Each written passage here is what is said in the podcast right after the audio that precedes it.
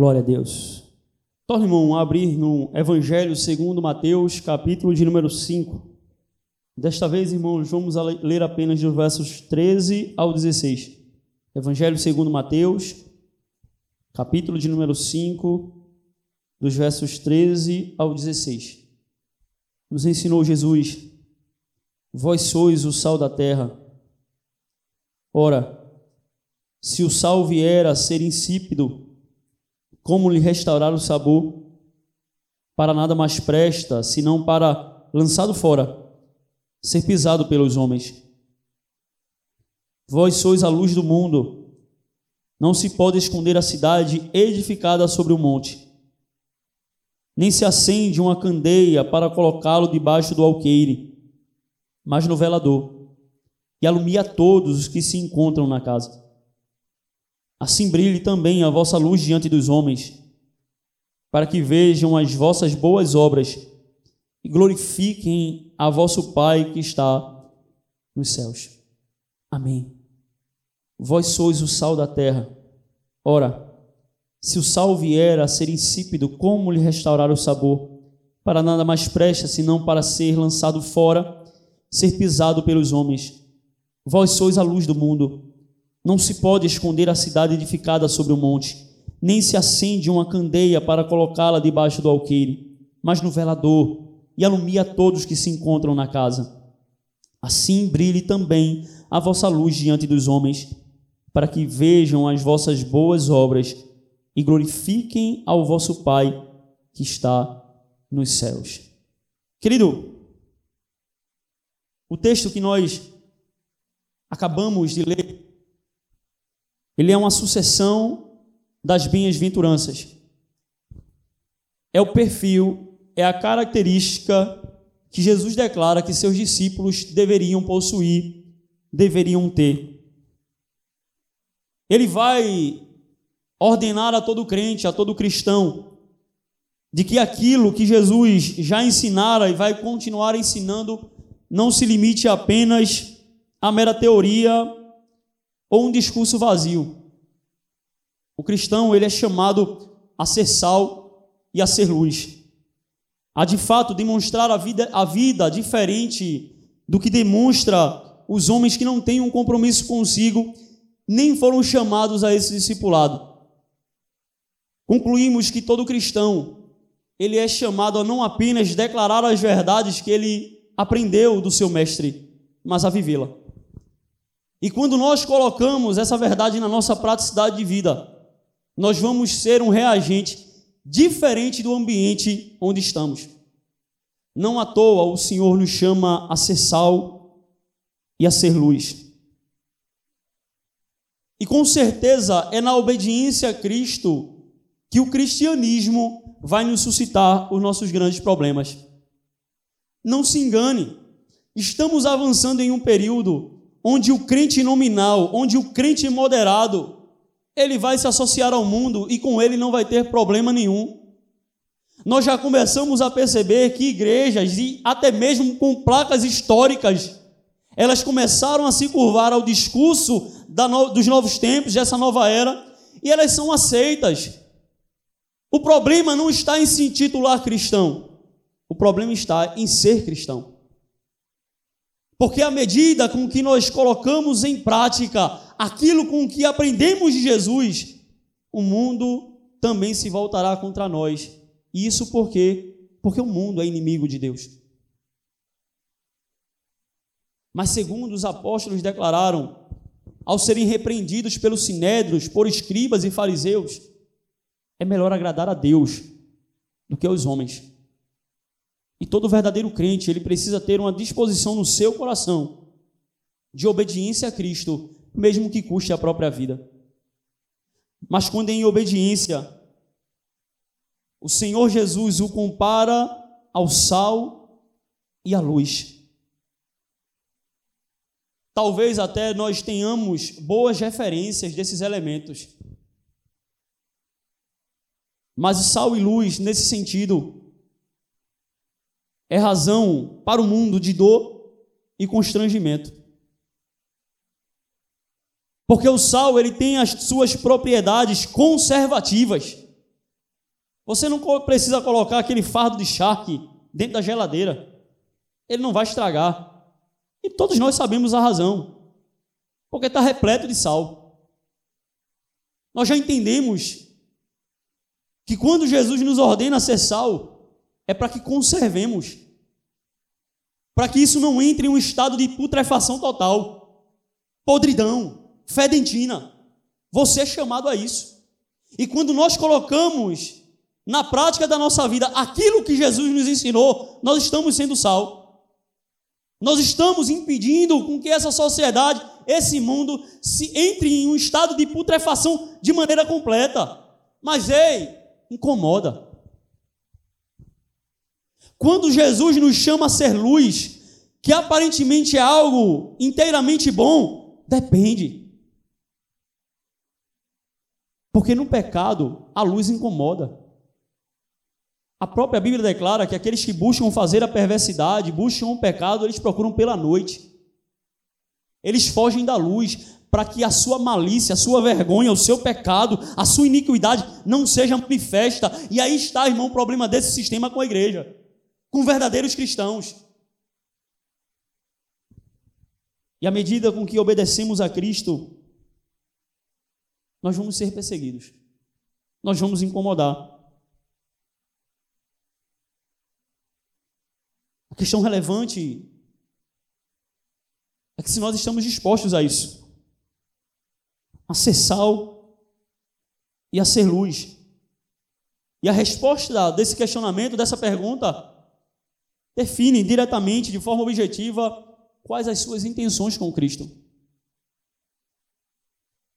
Se você é apenas um membro de igreja nominal e seguirá o teu curso para o inferno depois da morte, ou se verdadeiramente você tem um compromisso com ele. O sal era usado, irmãos, na antiguidade para preservar, daí vem a palavra soldo, né, que até hoje é usada pelos militares. Eles recebiam o seu salário, que dá origem também à nossa remuneração mensal. O sal era utilizado justamente para preservar a alimentação, naquela época onde não se existia geladeira. Ele também poderia ser usado para adubar a terra. Mexido com o terreno, ele poderia auxiliar na nutrição daquilo que era plantado. O sal também era utilizado para dar sabor, dar gosto, dar tempero. Até hoje, como nós também o utilizamos. Mas quando ele perdia, irmãos, a capacidade de salgar, ele não servia para mais nada. Ele se tornava inútil. E como Jesus vai nos ensinar, se ele perde o sabor, ele não serve mais para mais nada, além de aterro. Ou seja, para ser pisado pelos homens. E aqui é a nossa característica quando nós deixamos de salgar. A luz, como até os nossos dias, era usada para nos trazer conhecimento dos fatos, para que eu pudesse ver, para nos trazer clareza. Jesus se identifica com a própria luz.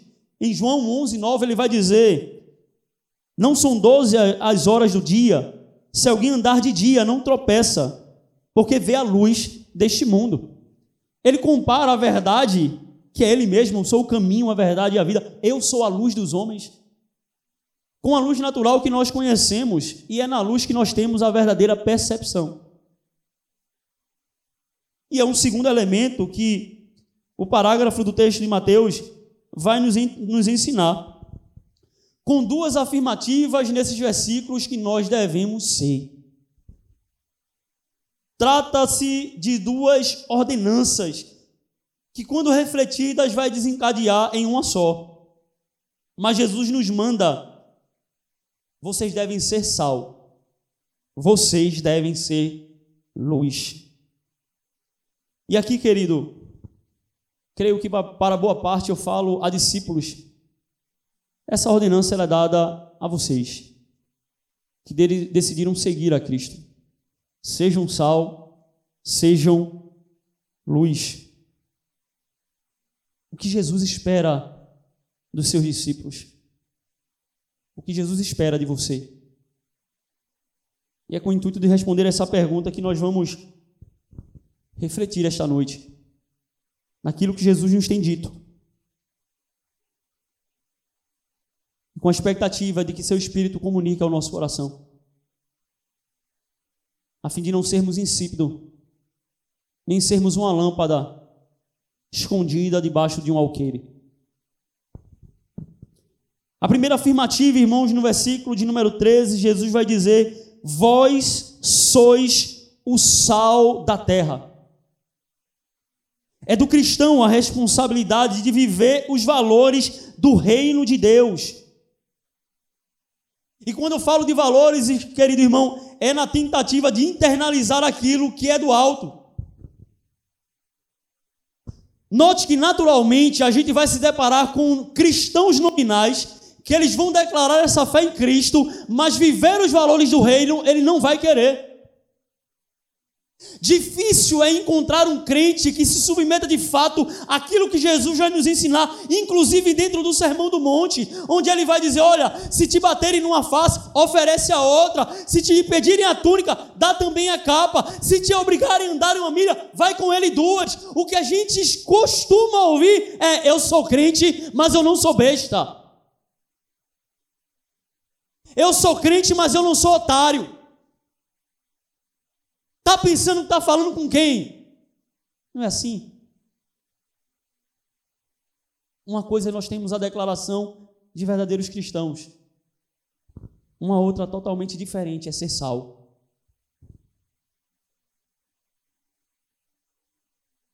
E perceba, quando um cristão ele compreende o compromisso com Jesus e de frente à afronta, ele cumpre o que Jesus lhe ordena, ele é um incômodo. Quando nós decidimos amar os nossos inimigos, a própria Bíblia testifica que nós acumulamos brasas vivas sobre a sua cabeça. Quem já teve a oportunidade de afrontar um crente verdadeiro e receber amor em troca, você coça a cabeça e diz: como é que esse cara pode me amar desse jeito? Eu pintei a miséria com ele e o cara me responde com amor. Nós somos desafiados, irmãos, a viver o que é divino, a viver o que é próprio de Deus, porque pagar mal com mal qualquer filho do diabo pode fazer. Você não precisa ser um cristão para devolver na mesma moeda. Para ser um cristão, nós devemos viver o que Cristo viveu. Ao encontrar com os seus inimigos, ele doou a sua vida por eles. E não viver os valores desse mundo não é ser otário, é expressar fé em Cristo. Porque se ele amou os seus inimigos, eu e você também podemos amá-lo. Podemos responder diferente com quem nos maltrata. Podemos viver os valores opostos ao do mundo. Se o mundo é egoísta, eu vou ser altruísta, que é o contrário de egoísta, ou seja, eu vou pensar no próximo. É natural, irmão, a farinha há pouco, meu pirão primeiro, já falei isso anteriormente. Mas ao ver, ao ver a farinha pouca, o cristão é aquele que tem a competência vinda de Deus de ofertar ao outro primeiro, ao invés de pensar no seu próprio umbigo. Isso não é ser idiota. Isso não é ser ingênuo. Isso é crer em Deus. E deixe-me dar mais um incentivo. Eu creio que Cristo já seria suficiente. Mas quando nós nos empenhamos em viver a vontade de Deus, é nesse, nesse tipo de vida, quando há um empenho de coração de obediência, que nós costumamos ver o sobrenatural de Deus. É quando o profeta me diz: me dá a farinha, faz o bolo para mim, depois tu come. Você está doido? Só tem meu filho, só tem eu e meu filho, vai comer para morrer. Tu quer que eu faça o bolo para você? Essa mulher creu em Deus. A farinha foi multiplicada, os ajeitos, as botijas todas foram cheias. Porque ela viveu o que a palavra declarava para ela.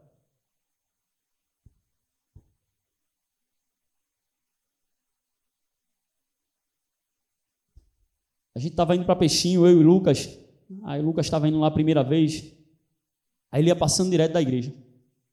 Eu falei: Lucas, é aqui. Aí, induzido por mim, o erro foi meu que, ao invés de avisar antes a ele, ele foi e jogou já na minha. A gente acabou pegando o motoqueiro. É, foi de raspão, graças a Deus não teve um caraveu com sete pedras na mão. Meu amado, me desculpe, a culpa foi minha. Quando eu desci do carro pedindo desculpa, irmão, fogo passou. E não custou muita coisa não, o erro foi meu. Precisou de muita coisa? Acabou a contenda, irmão. A palavra branda, ela esvanece o furor. E em tudo na nossa vida nós podemos aplicar a palavra do Senhor por causa de Cristo. Tá aquela briga, aquela discussão por causa de algum material, você não pode levar, o caba chega, fica constrangido. Você já percebeu quando alguém vem querendo uma confusão, vem com sete pedras na mão, você fica calado, como ela fica envergonhada? Ou você mesmo, como você já ficou envergonhado ao ir com sete pedras na mão contra alguém, e ao invés de ela ir com a sua carnalidade, ela ficou calada? Que vergonha, né? Sabe por quê, querido? Porque quando nós cumprimos o que Deus determina, a pessoa, ela vê a sua malícia. É só ficar calado. Você quer ensinar alguém? Você não precisa falar nada. Fique calado e ela vai perceber o seu erro. Hein, mulheres? Tá em casa, o maridão tá lá, vou arrumar um pé de confusão agora. E o cara, tá bom. Você não vai falar nada? Não. Ela fica com raiva porque o cara ficou calmo. Tu não fala nada. Mas ali ele dissipa a contenda, dissipa o furor, dissipa a confusão, sendo salvo. Agindo diferente, irmão. Há quem diga que pagar o bem com o bem, isso é humano. Pagar o bem com o mal é satânico.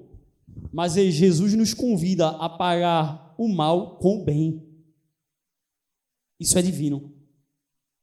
Mas, ei, é para isso que nós fomos chamados. Você recebeu o sangue de Jesus, o exemplo de Jesus, o Espírito de Jesus, para agir como Jesus. Para agir diferente. Para ser sal. Não é para agir feito o mundo, irmão. Aos nove anos atrás tivemos uma greve da polícia militar. Tinha líder de ciclo de oração roubando televisão. Que cristianismo é esse? Uma vergonha. E nós não precisamos, como meninos, estar sendo policiados para agir como crentes, para agir como sal, para agir como Jesus nos ordenou agir. Até porque o seu Senhor supervisiona tudo. Apocalipse diz que ele tem sete olhos de fogo. Ele está de olho em você para te proteger, para livrar do mal, mas também para ver as iniquidades e te chamar ao arrependimento. Os valores desse mundo, irmãos, são de Satanás. As Escrituras nos ensinam que esse mundo jaz no maligno. Eu te dou um conselho, não ponha a sua fé em políticos, não ponha a sua fé em nada que seja humano, não vai funcionar. Quando um verdadeiro cristão ascende a esses cargos, rapidamente alguém cuida de tirar.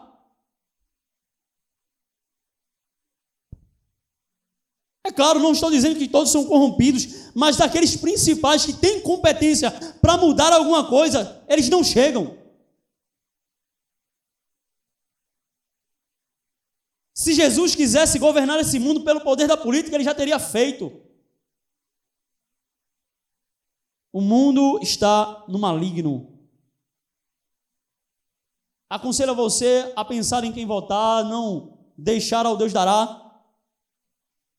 Mas não gera expectativa não, no braço do homem. Não vai funcionar. É você, discípulo, que é chamado a fazer a diferença. Você quer um país melhor, um mundo melhor? Comece vivendo as Escrituras, sendo sal na sua casa, na sua rua, sendo um bom pai, um bom marido, um bom filho, um bom aluno, um bom funcionário, um bom patrão. Não crie expectativas de um reino aqui. Ainda não. Ainda não. Mas chegará o dia que o Rei dos Reis governará com vara de ferro este mundo. Mas até lá, Satanás principia sobre esse sistema e não é nele que devemos colocar a nossa esperança, mas sim num comportamento onde o Senhor nos ordena a viver os valores do reino em um sistema principiado por Satanás. Isso é ser sal. No mundo de trevas, fazer a diferença sendo luz. No mundo onde o pecado é natural e viver a justiça e a santidade é considerado loucura, escândalo, fundamentalismo, radicalismo, bem, Jesus nos chamou para isso. Nós vivemos um mundo onde todo mundo quer ser o que bem entende. Tem homem dizendo que é mulher, tem, dizendo que, tem mulher dizendo que é homem, e nós temos que negar a nossa fé.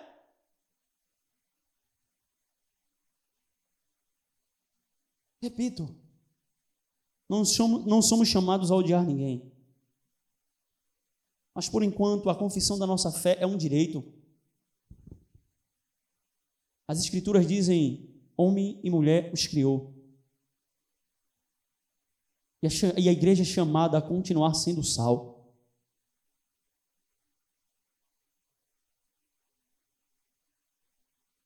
Dizer não àquilo que não pertence ao Senhor. Continuar vivendo os valores do Evangelho de Cristo. Entenda, não vai ser fácil. Você vai se deparar com a oposição do mundo. Jesus disse: aí vem um príncipe deste mundo que nada tem em mim. E nós somos chamados a ir de encontro a esse principado, vivendo os valores do Evangelho, vivendo os valores do reino. Somos habitantes de um sistema maligno, mas pertencemos a um reino eterno e de justiça. E precisamos agir conforme a natureza deste reino. Entenda que somos chamados a sermos praticamente extraterrestres. Em um mundo que ama Satanás, que vive os seus valores e ama viver esses valores, você é ordenado a viver em oposição a esse sistema. Assim como disse Jesus: meu reino não é deste mundo, o nosso também não. Ser sal incomoda. Você está disposto? O sal muitas vezes corta.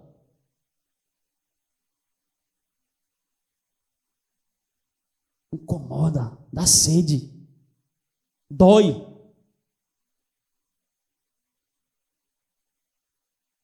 Sei que já teve uma oportunidade, uma aftazinha, botar um pouquinho de sal, meu amigo.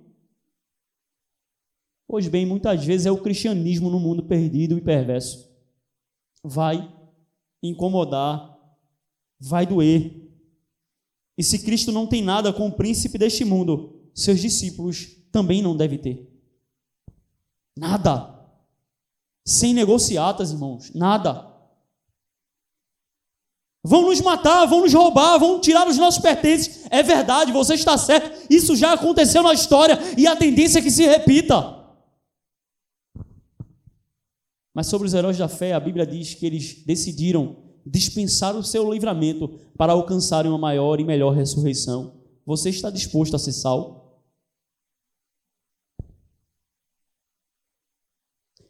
A característica do discípulo é viver a identidade do reino de Deus. E o que é essa identidade, querido? É o testemunho. É aquilo que eu vivo, aquilo que os homens veem. Viver o cristianismo é colocar uma brasa viva na mente dos homens que vivem de maneira natural.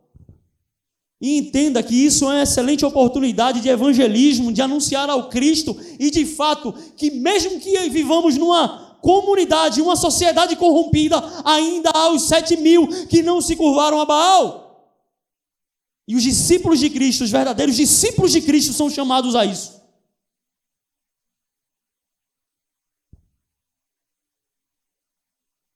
Temos tentado não enganar você. frequentar essa igreja, sentar nesses bancos, não vão lhe garantir a eternidade. Você precisa de um encontro real com Cristo. E a partir de um encontro com Ele, você precisa perseverar com Ele. Você precisa ser salvo. Ter as características do reino de Deus. Ter os valores de Deus como os seus valores. Ter aquilo que Deus julga ser importante como aquilo que você julga ser importante. Ah, pastor, mas todo mundo rouba selfie na minha rua. Bem, você não é todo mundo. Você sequer é do mundo.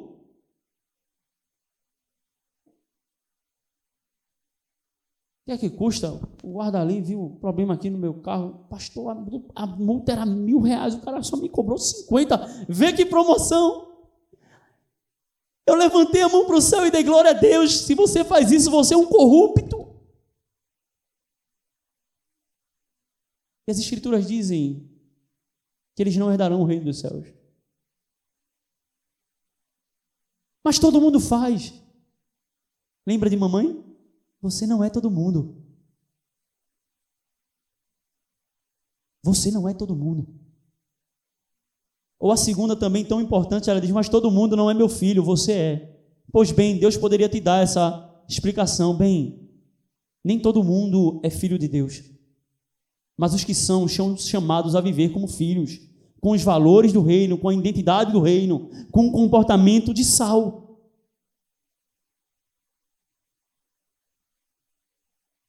O sal, ele perdia o sabor, irmão, e querido ouvinte das Escrituras, quando ele não era puro. Da mesma forma, um cristão sem pureza, ele tem um destino de desprezo e ser pisado pelos homens.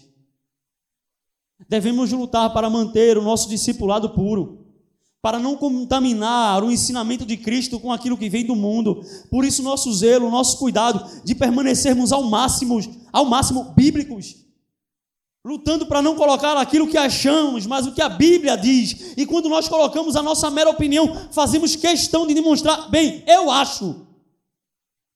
E damos a liberdade do cristão escolher o que deve fazer ou não.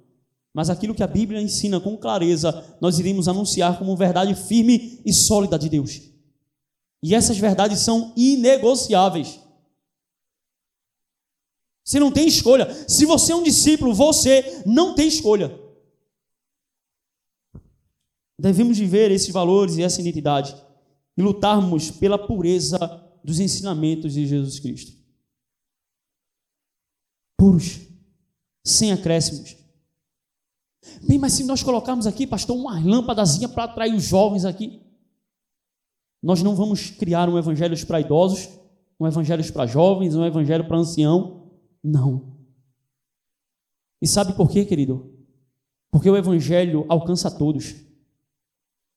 Porque o jovem é pecador e precisa do evangelho. Porque o ancião é pecador e precisa do evangelho. Porque o de meia vida é, é pecador e precisa do evangelho. A verdade do evangelho é que deve atrair os jovens. A consciência de que na sua juventude ele pode perder a sua vida e como consequência a sua alma, se não estiver com Cristo, deve ser isso que atrai os jovens.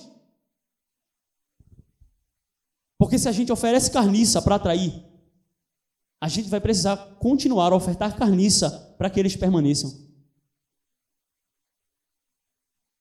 Não espere do, do presbitério que a gente coloque carniça para atrair o urubu e depois feche a grade da igreja. Daqui você não sai mais. Eles vão embora.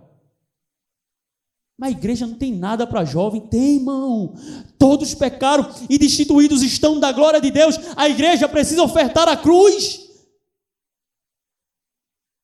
Porque não importa se você tem cem dias ou cem anos. Você é um miserável pecador. Você precisa de Cristo. Jovem que nasceu em berço cristão, aleluia, você precisa se converter e nascer de novo. Porque carteirada de filho de crente não abre os portões da eternidade.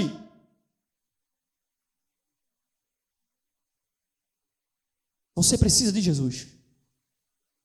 Sem Ele você está perdido. Ah, pastor, mas eu sou jovem, eu vou vir para essa nossa igreja. Sepultura também consome beleza da juventude. Sugiro a você que pensa dessa forma, dê um passeio por Santa Amaro e veja quantos infantes mortos. Não tão difícil você vai se deparar com caixões brancos de crianças E se você já tem consciência para me entender, você precisa de Jesus. Rapidamente.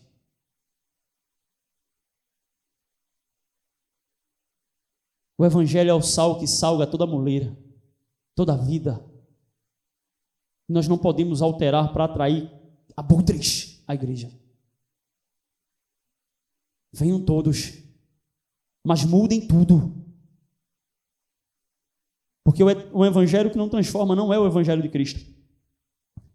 O Evangelho precisa incomodar, inclusive, a tua vida. Porque aquele que não aborrece a sua própria vida não é digno de Jesus.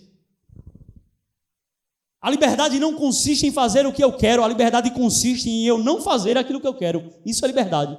Porque se eu não quero, eu não faço.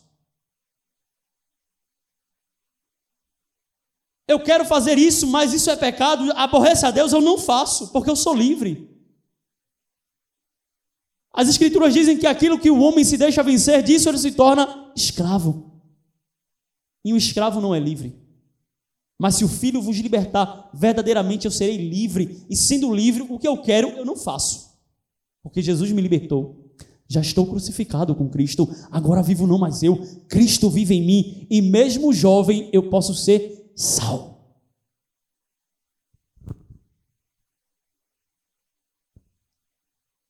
Não espere por uma pista de skate no meio da igreja. Agora, enquanto o Senhor nos der graça, vamos anunciar a necessidade da cruz. E ao tomar essa cruz, a necessidade de permanecer com ela sendo sal diariamente, andando na contramão do mundo, remando contra a maré, contra a correnteza, tendo a zombaria dos que vão em sentido contrário, mas a aprovação de Deus. Vós sois o sal da terra. Não contamine o seu cristianismo com o mundo. O Evangelho não precisa de misturas. Para ser sal, eu preciso permanecer puro. Seu valor está ligado à pureza que ele possui. Misturar algo ao Evangelho não é temperá-lo, mas sim contaminá-lo. Pode trazer o resultado que for, se eu misturo o Evangelho, ele já não é mais o Evangelho. Pastor, e se a gente juntar as Escrituras a um pouquinho da autoajuda assim, sabe? Porque os crentes sofrem tanto, pastor, para a gente animar o rebichinho um pouquinho. Não. Você quer aprender autoajuda, você vai para o YouTube, você vai para palestra do que você bem entender. Se bem que eu acredito que um verdadeiro crente não precisa. O Evangelho de Cristo é suficiente. Ah, pastor, mas os crentes sofrem tanto. Estou convosco todos os dias, isso deve animá-lo. Pastor, é tanto choro, é tanta agonia. Eu enxugarei dos vossos olhos toda lágrima. Mas pastor, é a porta que não abre, é a mulher que não, não acontece, é o casamento que não vem. Ele é a pérola de grande valor. Ele é o tesouro escondido. Ele é a razão da profecia, ele é o sim, ele é o amém. Ele deve ser a tua autoajuda, ou melhor dizendo, a ajuda do alto. Irmão, o crente que compreende o valor que Cristo tem, bem como a sua palavra, não precisa de estar se consultando com o psicólogo. E aqui deixa eu abrir um parênteses, a nossa briga contra a psicologia não é afrontando a profissão diretamente, porque ela tem o seu valor quando utilizada de maneira digna. A questão é que muito crente, ao invés de crer no Evangelho, vai procurar ajuda, subterfúgios que não necessitaria. Às vezes o cara senta lá no divã do psicólogo, é isso, é isso, aquilo, uhum, uhum, uhum, é, toma esse remedinho, se bem que o psicólogo não, não passa remédio, né? É psiquiatra, mas só para lhe escutar.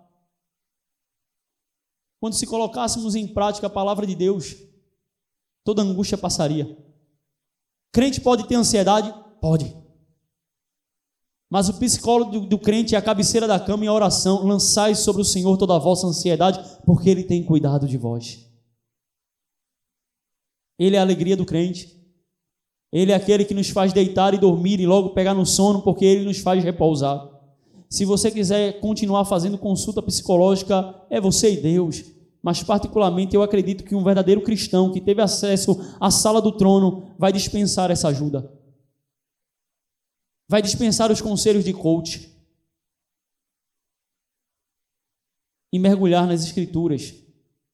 Que, ei, assim como alguém que presta consultoria técnica a um equipamento que a sua empresa fez e ele domina, assim também o psicólogo dos psicólogos conhece o teu defeito, conhece o teu problema e sabe curá-lo como ninguém. Há muito mais valor na cabeceira de uma cama de um crente que ora com sinceridade do que em qualquer consulta ou em remédio que a humanidade possa produzir. A graça na presença de Deus. O evangelho não precisa de mistura. Não precisa, irmãos, de uso de psicologia. Falamos hoje pela manhã na escola bíblica dominical, hoje tem igreja. Verbo da vida, tá, irmão? Não vou ficar com essa falsa ética, não. Verbo da vida é heresia, viu? Você que está aí visitando essas igrejas aí, cuidado, porque é um, é um tal de palavra rema e o homem vai interpretar a Bíblia como ele quer. Não, Deus me revelou e é. E vai levar o texto para onde a revelação vai apontar. Cuidado. As escrituras nos ensinam que enganoso é o coração do homem. Cuidado com interpretações que homens vão trazer da sua própria consciência. Não, Deus me falou, Deus me falou. Fala o quê, irmão? E muitas vezes contra a própria palavra. Em vez de estudar as escrituras, vão fazer curso de psicologia, de hipnose, curso de mercado, de vendedor. Quando eu contar de um até três, você vai aceitar Jesus agora. Um, dois, três. Hipnose. Aí está lá aquele ambiente fumaça, um ambiente escuro, a batida cíclica e aquele louvor repetitivo. Aí está gritando. Como foi a sua experiência? Aí fazer entrevista depois. Ah, eu senti um negócio assim, eu fui. É hipnotizado. Elementos da psique. Por quê? Porque os líderes não acreditam no poder do evangelho. Porque se eu começo a misturar o evangelho com marketing, com psicologia, com hipnose, com o que é que seja, eu não acredito no evangelho. Porque isso aqui não é meu, a igreja não é minha. Cabe-me apenas me colocar no lugar de servo e obedecer. Porque no dia que um pastor mistura o evangelho com qualquer outra coisa, ele é um servo infiel. Ele pode ter a melhor das intenções, mas se ele contamina o evangelho com os conceitos do homem, ele é infiel e perverso.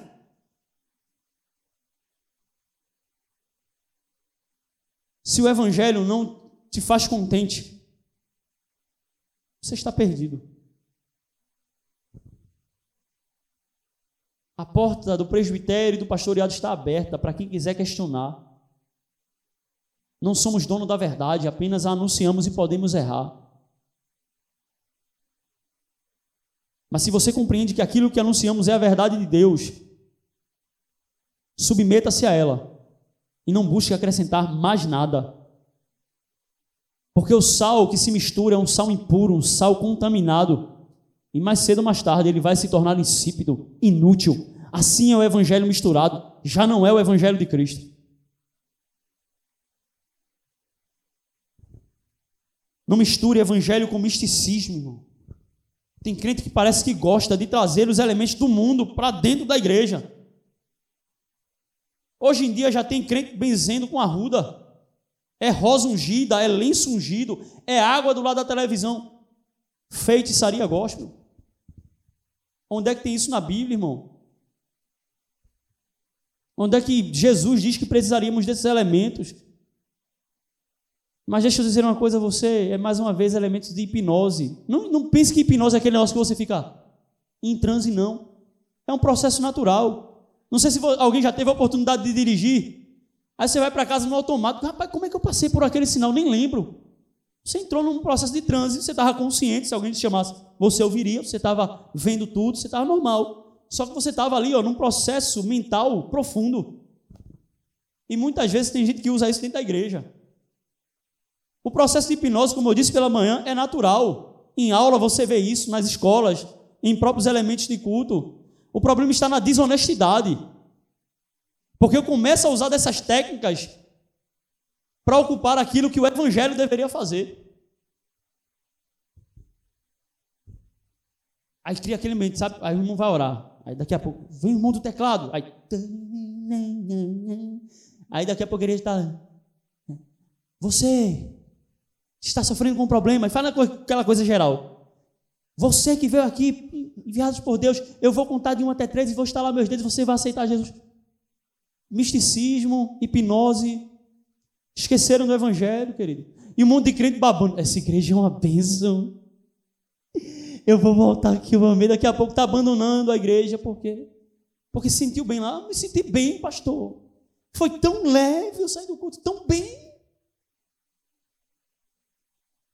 Aqui a gente só escuta pecado. Bem, querido, se olharmos para as Escrituras, muitas vezes os discípulos de Jesus se sentiram mal. Quem não comer da minha carne, não beber do meu sangue, não tem parte comigo. A multidão que esperava pão e peixe, ó. Como eu dizia no meu tempo de maloqueiragem, lavrou. Foi embora. Ficaram só os doze. Jesus não acalenta ninguém, vocês vão embora também, não? Não, Senhor. Pedro não sabia, não tinha conhecimento sobre aquilo profundamente, mas sabia de uma verdade que sustentava o seu evangelho. Para onde nós iremos? Somente tu tem palavras de vida eterna. Você entendeu a verdade de Pedro? Somente Jesus tem palavras de vida eterna. E essas palavras de vida eterna não precisam de misticismo, não precisam de psicologia, não precisam de hipnose. O evangelho puro nos basta, e é com o evangelho que seremos sal. E se misturarmos, a tendência é de perdermos o sabor, de nos tornarmos insípidos e de sermos pisados pelos homens. Não contamine o seu evangelho com mundanismo. Tem gente que quer fazer da igreja salão de moda. Não vejo nenhum problema em você se vestir bem. Não vejo nenhum problema você vir organizado para a igreja.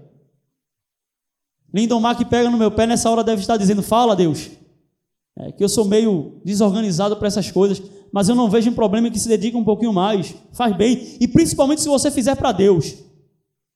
Mas se você fizer para Deus, você não vai se atrasar para o culto, viu?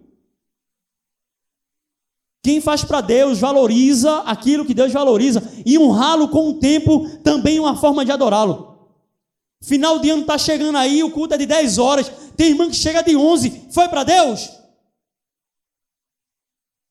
E isso já demonstra que se a gente botar o culto de domingo para dez da noite, ela vai se atrasar do mesmo jeito.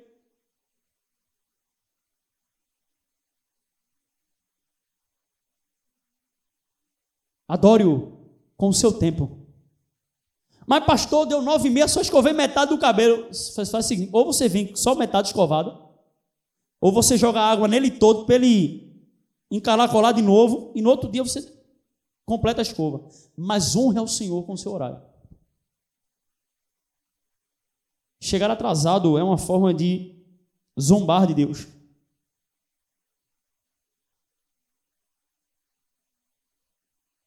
Temos misturado o evangelho a uma teologia morta.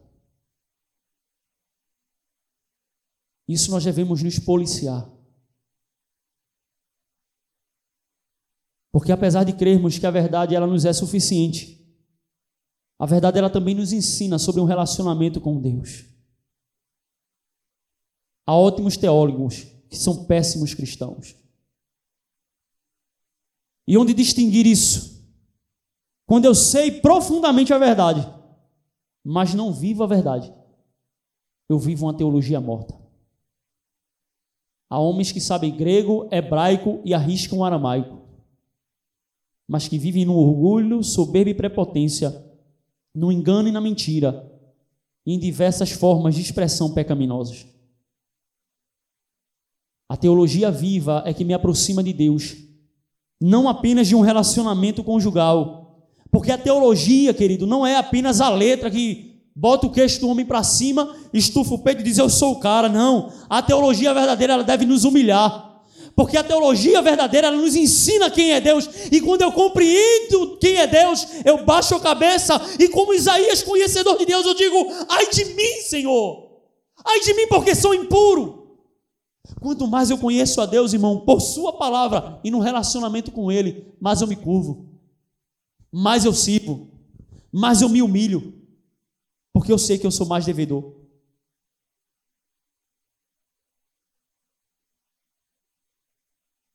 A teologia que é útil é a teologia que lhe convence que você precisa de Deus. É o fato da palavra de Deus nos dizer que nós devemos orar sem cessar, e que te curva mais uma vez no teu quarto com a porta trancada, que te leva à oração na consciência teológica de que eu preciso da presença de Deus. Pastor, a letra mata. A letra que mata é a lei. Por isso que a gente precisa estudar a Bíblia. E para que possamos ser sal, precisamos ser cheios da palavra de Deus.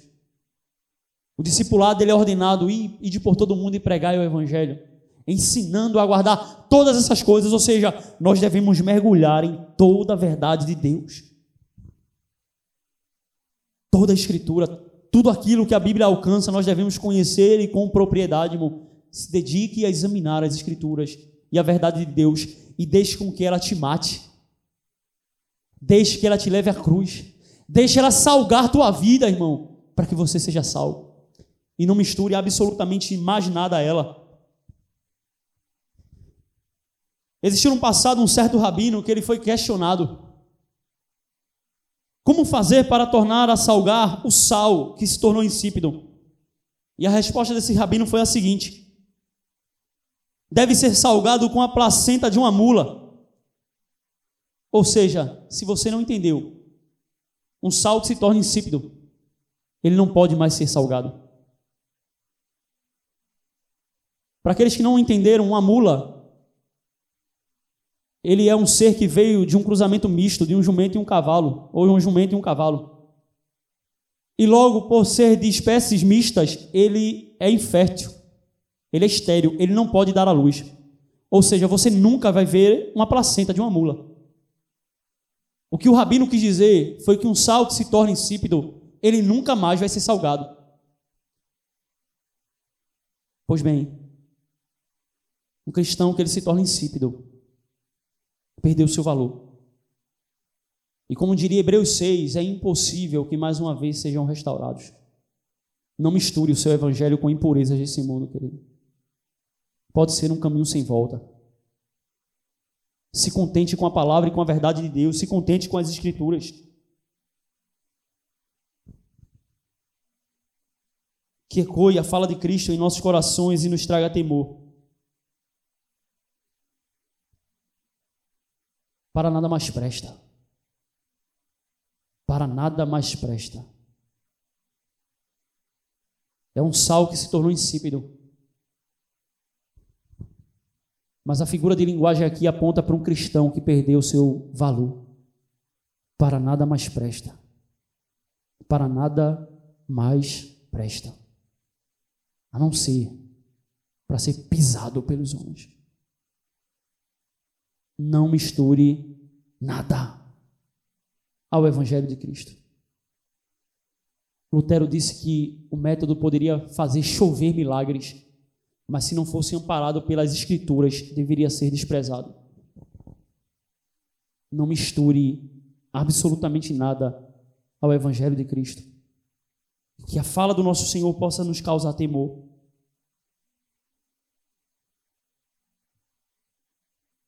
O segundo elemento, querido, nós vamos ver no elemento, no, no verso de número catorze. Vós sois a luz do mundo. Vós sois a luz do mundo. Sem os verdadeiros crentes, sem os verdadeiros cristãos, esse mundo estaria em repletas trevas.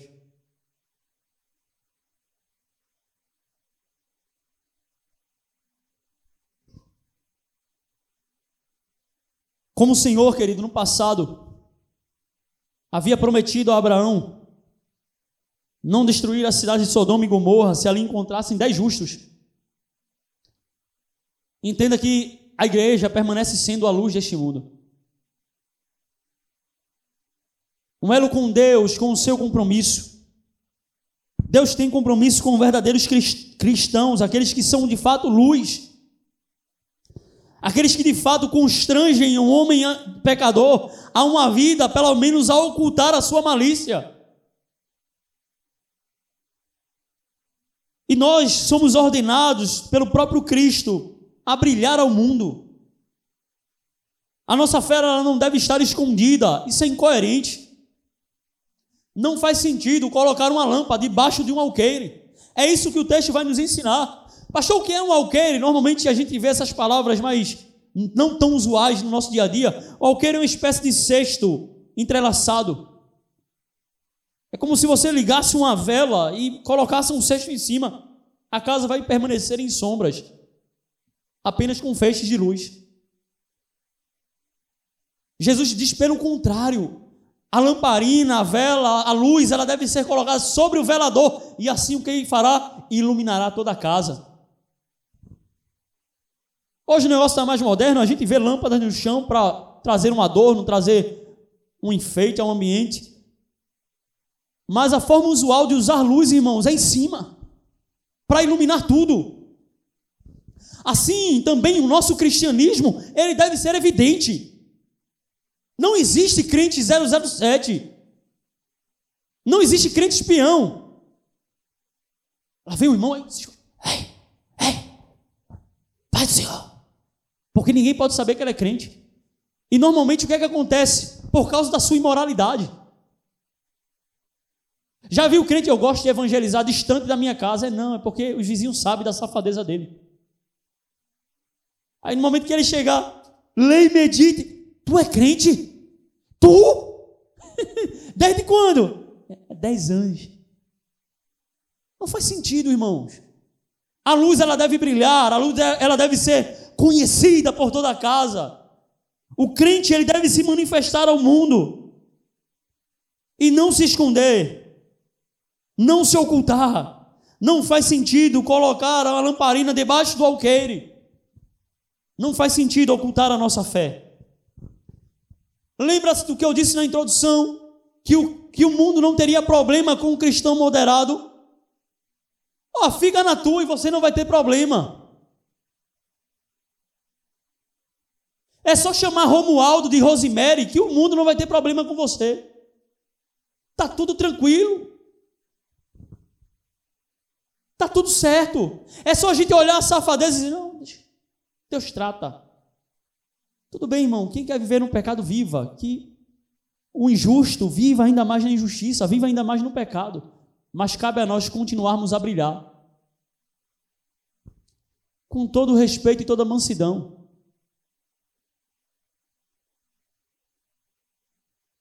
Porque o cara nega tudo que as escrituras declaram e nós temos que negar.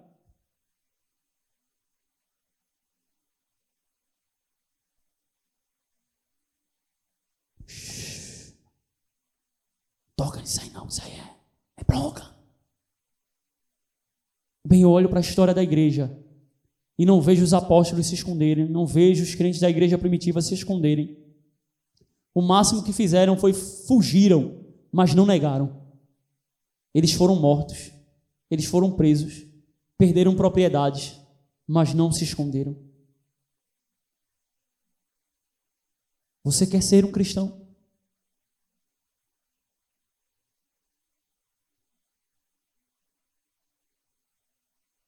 Pense direitinho, Jesus manda a gente calcular, né, para ver se a gente vai conseguir chegar até o fim. Se você correr, acho que ainda dá para pegar o Faustão, nem Faustão é mais, né, já se aposentou, né? Domingão, não sei das quantas aí. Mas para ser verdadeiro cristão, é preciso ser luz.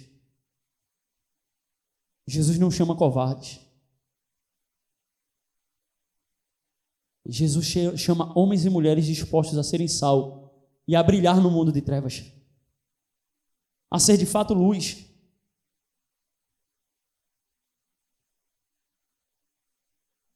Um cristão impuro, ele vai se ocultar, vai se esconder, mas não vai trazer benefícios a ninguém. Porque a necessidade, irmãos, da verdadeira igreja aparecer e de fato brilhar, porque todos haverão. E a oportunidade de distinguir o que é verdadeira treva e o que é verdadeira luz. E a decisão passa a ser pessoal. Mas cabe a nós cumprirmos aquilo para qual o propósito fomos nós chamados, de sermos de fato luz, de estarmos brilhando ao mundo. É verdade, vamos ser uma contradição a este mundo, mas é para isso que Jesus nos chamou. O verso de número dezesseis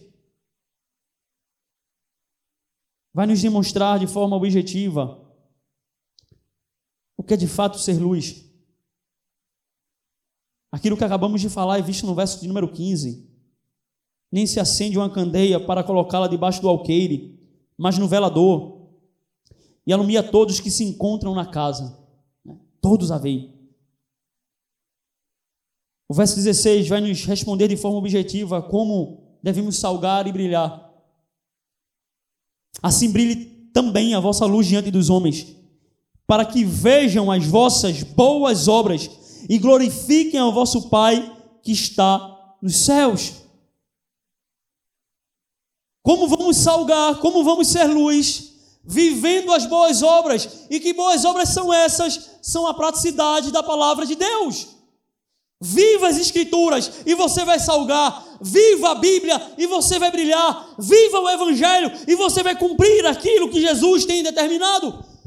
Note que a inimizade contra Deus tem gerado um discurso, até mesmo dentro da igreja, contra a vida desta palavra. Os cristãos que querem viver de maneira piedosa dentro da própria igreja vão encontrar oposição. Vive, buscamos viver uma vida de busca e de santificação. O que é que alguns crentes vão falar? Às vezes na surdina, porque não tem a coragem, e outros vão afrontar de maneira mais objetiva. Isso é legalismo. Não, querido, é boas obras. Jesus ordenou a cada crente andar em boas obras. Legalismo é outra coisa. O legalismo, quando tem Jesus como centro, ele se desfaz em seu pecado e torna-se em santidade. O que é uma pessoa legalista? É uma pessoa que centraliza o cumprimento das leis. Qual o problema nisso? Bem, tem um problema. Quando nós achamos que a nossa salvação vem pelo cumprimento das leis. Mas quando há uma compreensão do coração que eu não sou salvo pelo que eu pratico, mas pelo que Cristo fez por mim, eu já não sou mais legalista, eu sou santo. Jesus nunca contradisse a lei, pelo contrário, a continuidade do texto, ele vai declarar que não veio anular a lei, ele veio cumpri-la. E a consequência do capítulo de número cinco, ele vai mais do que cumprir a lei, ele vai aprofundá-la. Ouviste o que foi dito. Ou seja, ele vai começar as declarações que a tradição e a lei traziam no passado, mas ele vai aprofundar em maiores exigências. Ou seja, você deve cumprir aquilo que a santidade de Deus exige através da sua palavra. Se alguém um dia te acusar de ser legalista por querer buscar a Deus, por querer agradar a Deus, faça consciência de coração. Será que eu tenho depositado na minha prática de vida a minha salvação? Se a resposta for não, continue a fazer por Deus, continue a obedecer às Escrituras, continue a fazer o que a Bíblia te ordena fazer. Isso não é legalismo, isto é santidade. Entenda que obedecer a Cristo vai levantar opositores contra você, até mesmo dentro da própria igreja. Cumpra as boas obras. Vão te chamar de, vão te chamar de fanático. Mas isso é fanatismo. Rapaz, eu fico até contente quando alguém me chama de fanático. Aí eu olho para a vida de Paulo, para a vida de Jonathan Edwards, para a vida de João, para a vida dos pais da igreja, diz, eu, eu não sou fanático não, mas glória a Deus. Há um fio de esperança, Jesus. Continua a obra. Não estava aqui, mas eu não fui nem afrontado, né? Mas essa ideia foi colocada de maneira numa conversa. um visitante falou que nós éramos fundamentalistas. Por dentro assim eu me alegrei mais uma vez. O que é uma pessoa fundamentalista, irmãos? É alguém que está apegado firmemente a fundamentos. Isso é ruim, é? Isso é ruim. As pessoas associam o fundamentalismo islâmico, que são assassinos, mas o fundamento do cristão é Jesus. Se alguém te chamar de fundamentalista, você dá aquele sorrisinho e diz, glória a Deus. Foi por tua graça, Jesus. Seja santo. Vão te acusar de mil coisas, mas importa agradar a Deus do que a homens. Isso é farisaísmo que você está fazendo. Eram aqueles que criam por serem salvos pela lei. E aí fica praticamente a questão do legalista, né? Os fariseus, eles eram legalistas. A pergunta maliciosa de um deles para Jesus: bom mestre, o que devemos fazer para ser salvo? Jesus vai entrar na, na, na dança ali e vai dizer o que está escrito. Naquela época havia um embate de pergunta e pergunta. Não poderia ser respondida objetivamente. E o fariseu vai, vai responder de forma objetiva. Perdeu o debate, né? Cumprindo os mandamentos. Não matarás, não furtarás, amarás o seu Deus de todo o teu coração, com toda a tua alma, com todo o teu entendimento, com toda a tua força. E Jesus, num tom jacoso, vai dizer, respondeste bem. Aí o que demonstra que eles estavam numa peleja de pergunta e resposta? O próprio texto vai dizer, o fariseu, querendo se justificar, não sei, ele não respondeu bem, por que ele está querendo se justificar? Porque ele respondeu de forma objetiva, ele não perguntou.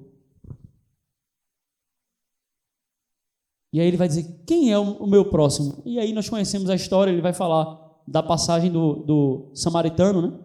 Que socorre aquele que estava no caminho. Mas não importa, irmão, se nos chamarem de legalistas. Importa nos cumprir a vontade de Deus. Sua prática de vida está fundamentada na Bíblia. Podem te acusar do que você quiser, do que eles quiserem. Permaneça sendo sal. Permaneça sendo luz. Entenda que seguir a Cristo vai te levantar opositores. Eu não vim trazer a paz, eu vim trazer a espada, disse Jesus. Rapaz, tu tá indo demais para a igreja. Rapaz, tu só vive com essa Bíblia na mão aí. Vai dar uma voltinha, vai dar uma namorada. Não é assim, irmãos. As pessoas aceitam tudo, até que você se encha de crack, de droga. Mas ver você com a Bíblia na mão, isso é absurdo. Esse cara está endoidando. Descanse em ser fiel ao Senhor. Entenda que ser sal e ser luz vai incomodar. Vai lhe trazer oposição, desgostos e afronta, e muitas vezes por aqueles que te amam. Obedecer a Cristo é ser luz. As bem-aventuranças e os demais ensinamentos é ser luz, é ser uma lamparina em meio às trevas dos homens, irmãos, e é isso que Jesus te chama a ser, uma luz. Seja luz. Há tanto crente preocupado em levantar paralítico, em curar cego. Querido, se contente no que Deus te chamou para ser. Ele pode verdadeiramente te usar para fazer coisas maravilhosas e grandiosas como essa, mas por enquanto, fique contente em satisfazer aquilo que ele te ordenou fazer. Seja luz.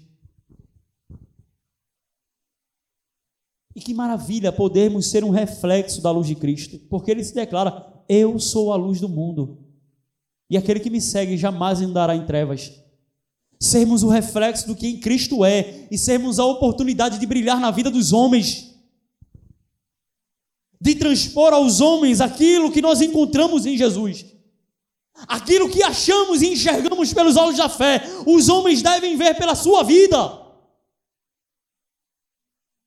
Esse é o nosso desafio diário.